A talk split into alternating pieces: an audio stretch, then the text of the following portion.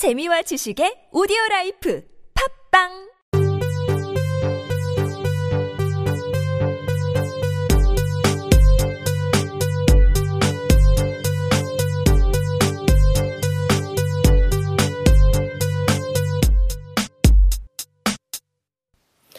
네, 결국 외워야 될 것들은 뭐냐? 연설의 설득 전략, 이성적, 감성적 설득 전략, 화자의 공신력을 이해하고 이성적, 설, 감성적 설득 전략을 사용하여 효과적으로 연설한다. 공신력이란 말은 화자의 성품, 평판, 전문성. 그 다음에, 어, 이거는 뭐 기출이 됐기 때문에 더 이상 나오지 않, 않겠지만, 자, 주오라는 말은, 음, 주오는 타오에서 이제 어라 가 오로 바뀐 거. 그러니까 즉 하라체가 명령형 종결 어미가 어라에서 오로 바뀌어서 주오 이런 식으로 변했다는 것. 음, 주오.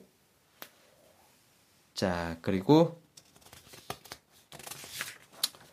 또 뭐가 있냐? 음. 통시적 구개어마와 공시적 구개어마. 그 다음에 상위인지에서 들어갈 말. 자기주도적, 능동적 독서, 회기적 독서. 표지는 지시, 대용, 접속. 그 다음에 예측하며 읽기. 짐작하며 읽기가 아니라 예측하며 읽기. 그 다음에 형식주의, 정문이론, 통일성, 모방, 반복. 뭐 이런 것들, 어, 형식주의적 모방 반복. 그 다음에 또 알아야 될 게 내용학습, 목표학습, 적용학습.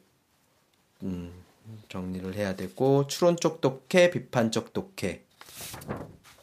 그 다음에 회의의 절차, 동의, 의제 제출, 제청, 제안 설명, 질의응답, 토론, 표결, 일사부재의 원칙, 회기 불계속의 원칙 이런 것들 쓰기 평가 이론, 직접 평가, 간접 평가, 총체적 평가.